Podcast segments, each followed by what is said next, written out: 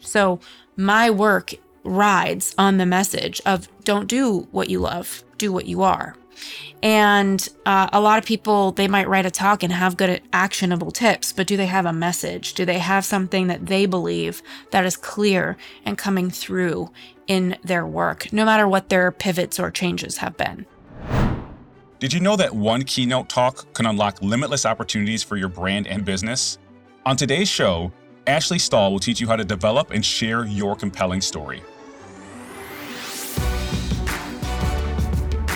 This is the Launch Your Business podcast because we know starting a business is challenging, but it doesn't have to be confusing. Each week, we'll give you the tactical advice and the necessary tools to scale your business without feeling burnt out. I'm Terry Rice, business development consultant and staff writer here at Entrepreneur Magazine. Let's dive in. Hey, before we officially start today's show, I want to let you know how I can personally help you land more high paying clients by building an irresistible offer. It's called the Revenue Accelerator, a live workshop where I'll teach you how to multiply your revenue potential and spend less time working with premium price services. And as a listener, you'll save $50 by using the promo code LAUNCH. Space is limited, and you can learn more by visiting terryrice.co backslash convert. That's terryrice.co backslash convert. And now let's hop into the show. I took a public speaking class in college, and it changed my entire perspective on delivering content to a live audience. I straight up hated the class. The instructor scrutinized everything what we did with our hands, our facial expressions, even how or if we laughed while on stage. And I was only 20 at the time, but I still knew there was more to being a public speaker than following some just ridiculous rules the instructor laid out for us. Plus, honestly, he wasn't even that good of an instructor, so why should I follow his lead? So when it was time to do my final presentation, I just winged it. And I told a story about how I managed to go out three nights in a row and only spent $20. And during that story, I gave tips on how other students could do the same. The class loved it. The teacher gave me a C minus. But that's when I realized I wasn't concerned with being a great communicator, not by the standard definition at least. I was more focused on being a great connector by sharing my experiences with my audience and providing guidance along the way. And if you want to learn more about what I speak about, just go to terryrice.co backslash speaking. And here's something I learned later in life. People give you opportunities because they feel connected to you. As an entrepreneur, these opportunities can be life changing. I once got paid $1,500 to deliver a keynote, but as a result of that keynote, I met one of my future business partners. He was in the crowd. And that partnership brought in $300,000 in just 18 months. So, how can you deliver a keynote that unlocks valuable opportunities for your business? That's a good question. And Ashley Stahl has the answer. Ashley is, get this, a counterterrorism professional turned professional coach, spokesperson, and author of the best selling book, You Turn Get Unstuck, Discover Your Direction, Design Your Dream Career. Through her two viral TEDx speeches, her online courses, her email list, and her show, the U Turn podcast, She's been able to support clients in 31 countries in discovering their best career path and upgrading their confidence. She maintains a monthly career column in Forbes, and her work has also been featured in outlets such as the Wall Street Journal, CBS, Self, Washington Post, Chicago Tribune, and more. We're going to talk about why you should push past your competencies and pursue your zone of genius in your work, how to create a viral TED Talk that lands clients and valuable partnerships, and how to dig in and find your compelling story even if you don't think you have one. Let's hop into it right now. Ashley, how are you today? Thank you so much for having me. I'm so good. I'm excited to talk to you. I am too. And let's just start with your background because we've never had anyone on the show who was a former counterterrorism expert. So, do you mind yeah. sharing your path from from there to where you're at now? Yeah, I mean, one of the things I learned working in counterterrorism is the more you know, the less you know. So I feel like I'm not an expert at anything from that whole era, but I worked at the Pentagon in my early 20s and I devoted my entire college year experience to getting uh, fluent in different languages. So to this day, I'm still bilingual in French and English, obviously, but I spoke Arabic, I learned Dari, I did everything to prepare myself for that career. I think it's interesting. A lot of people you know, they don't necessarily know what they want to do, or maybe they think they know what they want to do. And there are these moments in their life that they make a decision. Like, for example, I was living in France, and I'll never forget there was this man, this woman in an alleyway, and the man hit his wife across the face in the in the middle of daylight. She had a baby and I remember I was studying politics at the time. I saw this happen and I locked eyes with this woman. It was just us. It was like pouring rain. It was in the west coast of France in this town called Nantes, which is like the Seattle of France. And I just saw her. And when we locked eyes, I remember thinking, like, I want to save her. I want to help her.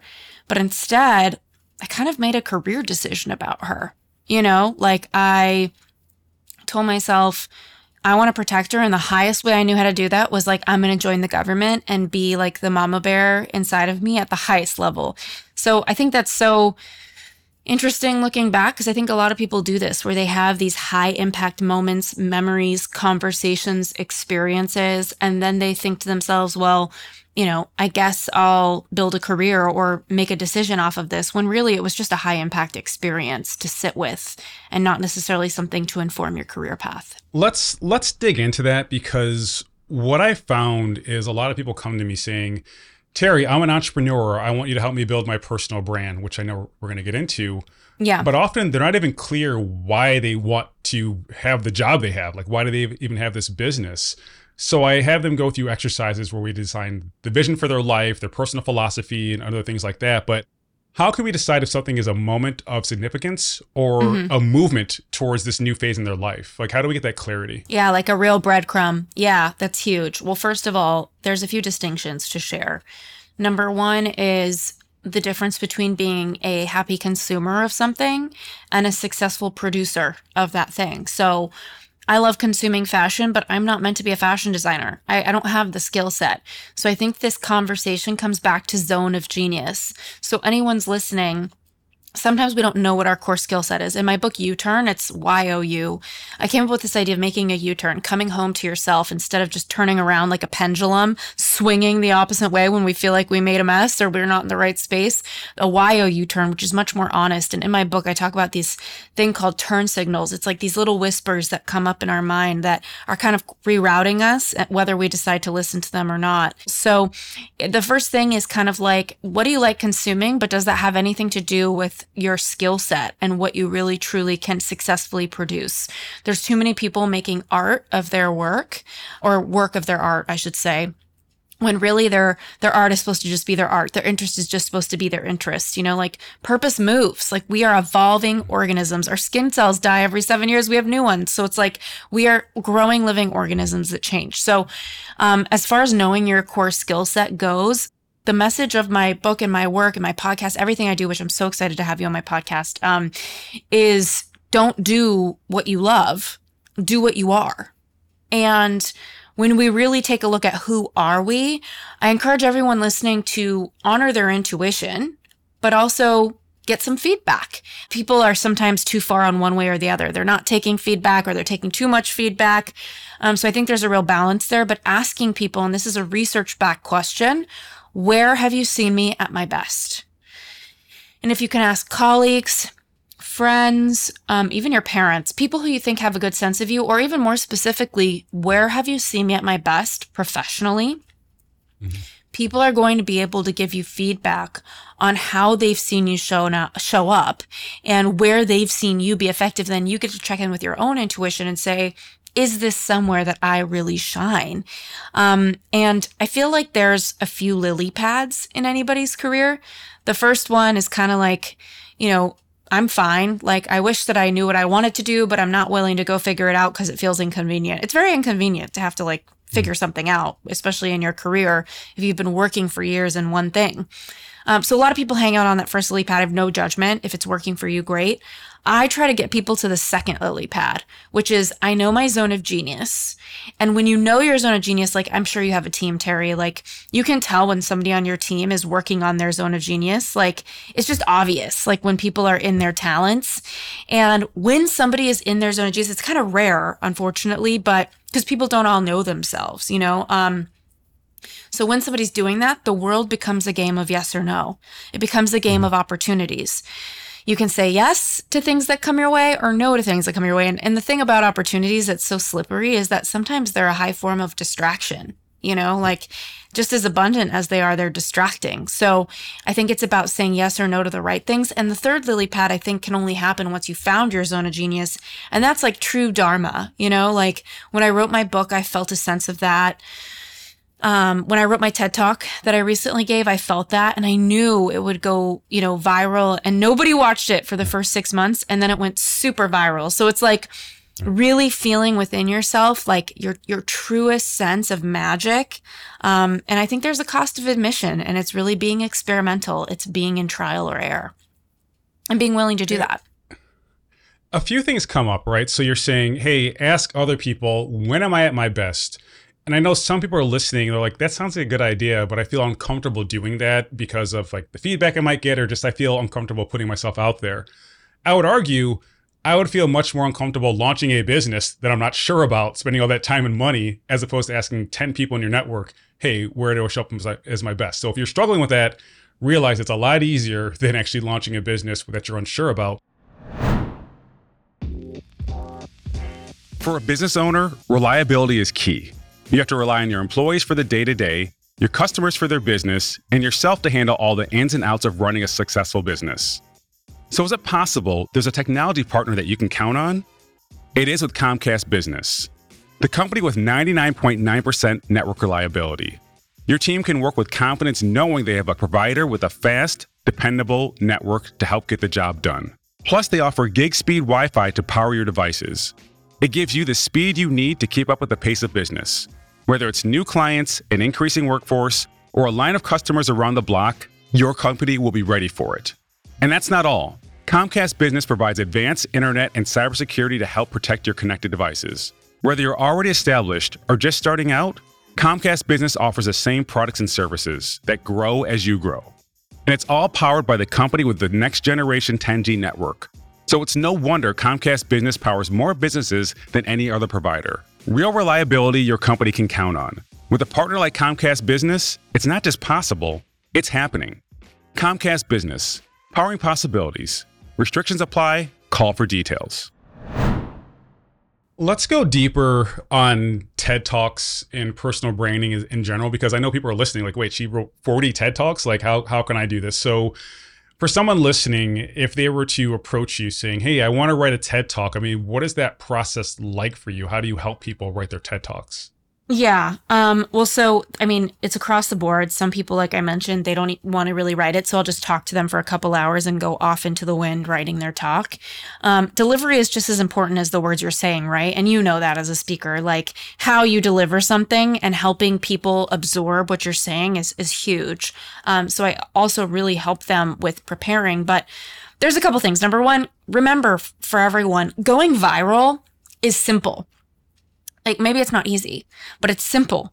You simply write the best talk of your life. You know, mm-hmm. like these platforms, um, when it comes to your personal brand, I, I kind of see the internet like a bunch of islands.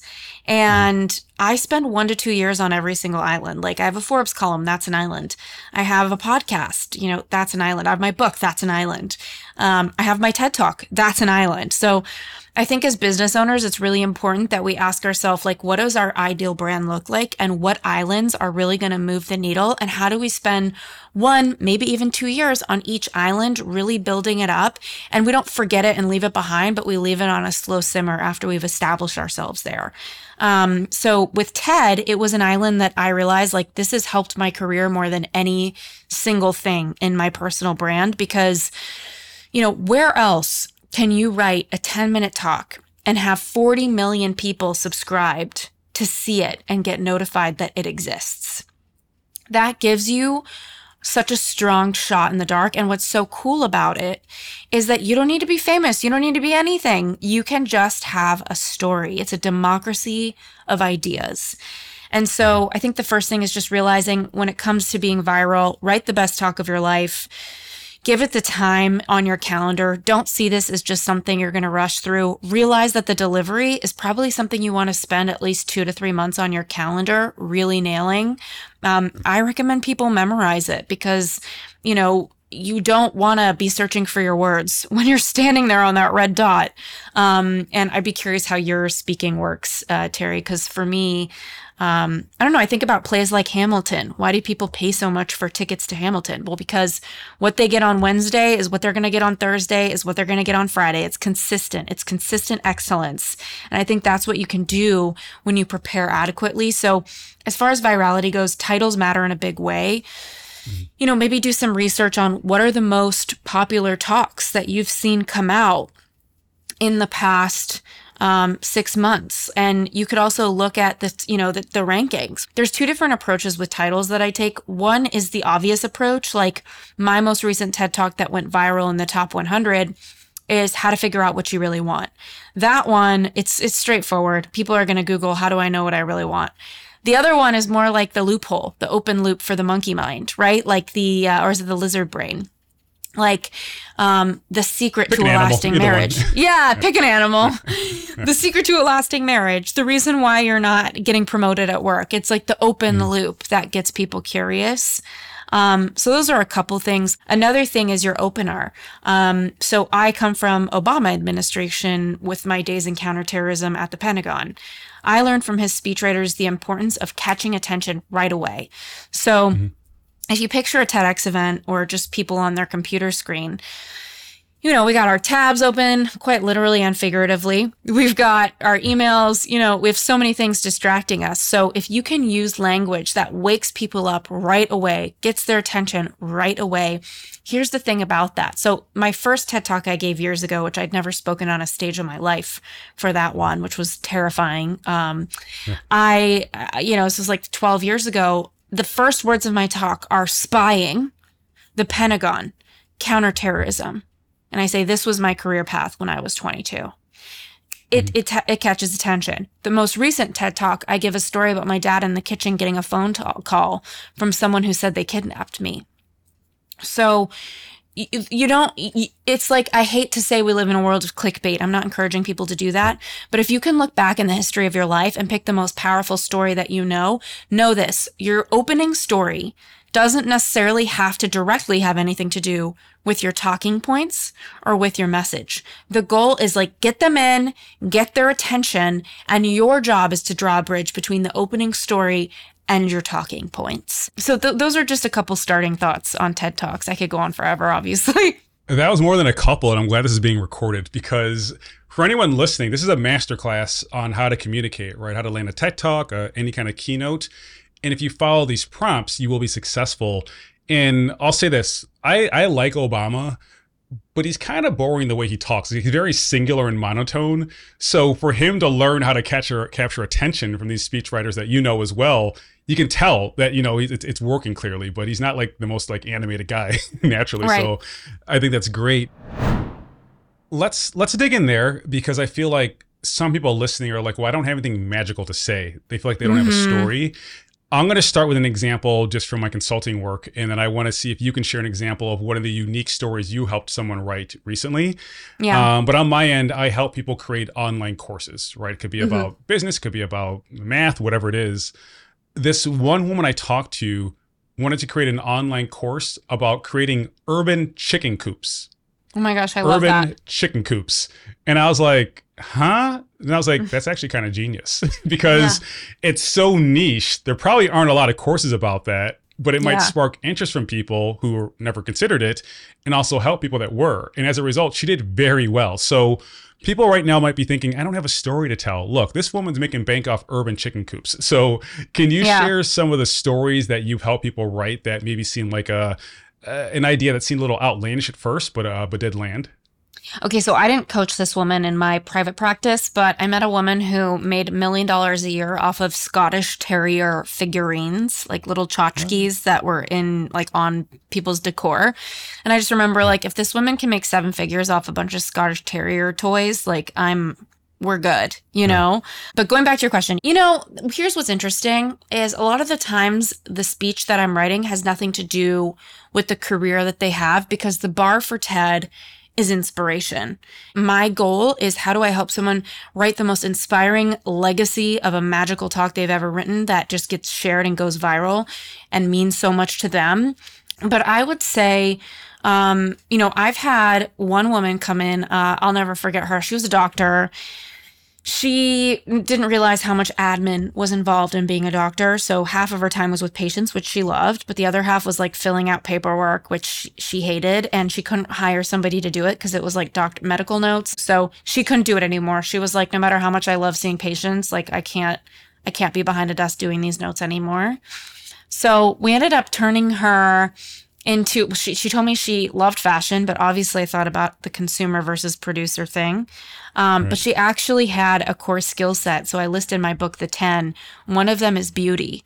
And the core skill set of beauty is when people can make art of the world around them whether it's musicians interior designers it's the artists. Um, and she really had a gift for putting things together. Her whole home, her fashion. So she started offering doctor influencers fashion styling. That's and it awesome. was one of the coolest things I've ever seen. And uh, last I heard from her, she was at Paris Fashion Week and she has a total established business. Um, and so, you know, I know that she is working on a TED Talk now, and she's probably going to have me come in later in the game to just finalize it with her, um, which is kind of a rare thing I don't usually do. But um, it's really cool to see people. I've seen people make pivots all day long, but when it comes to TED, I don't really look at that. I more look at like, what are your life experiences and which experience has stuck with you the most as a story? So that's the first thing for the opener. And then the second thing I look at is what are some of the biggest lessons you've learned? What are the biggest awarenesses you've learned?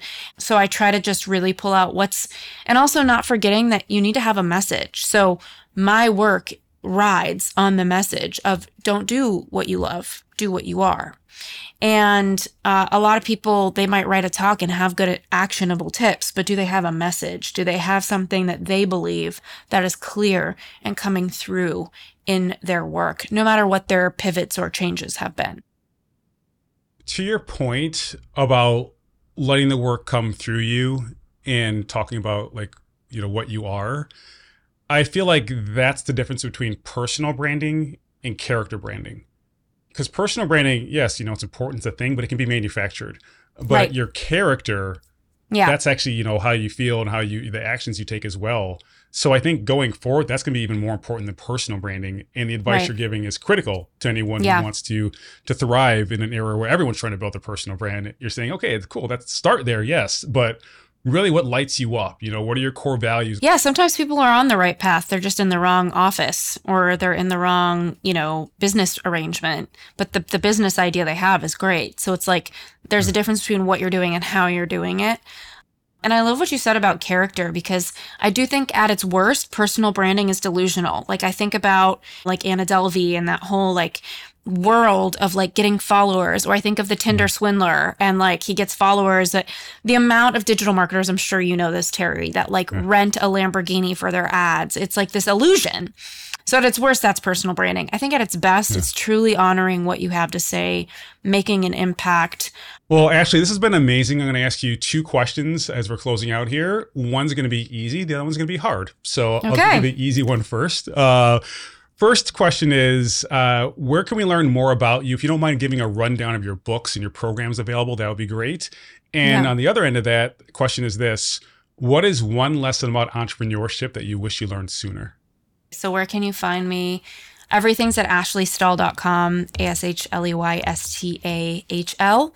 Um, you could find my book on there, my podcast on there, private coaching, my online courses on clarity, job hunt business, all the things as far as what is a lesson that I wish I learned about entrepreneurship, um, you know, I think a lot of people talk a lot about starting and monetizing and not enough about sustaining.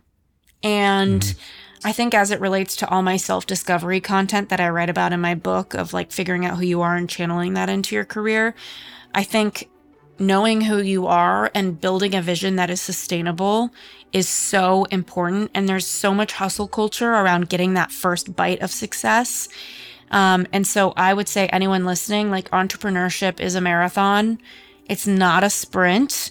Um, build slowly and intentionally. It's not about doing a failure to launch and not putting your soul into it, but it is about just like really being mindful and, and working hard and not being afraid to do the free work. Like, I write, you know, Forbes blog posts forever, and the, the pay is definitely not a motivator. You know, like it's not gonna pay my bills. Um, so I put in that time. I spent about a year and a half building my brand before I really even pursued getting clients.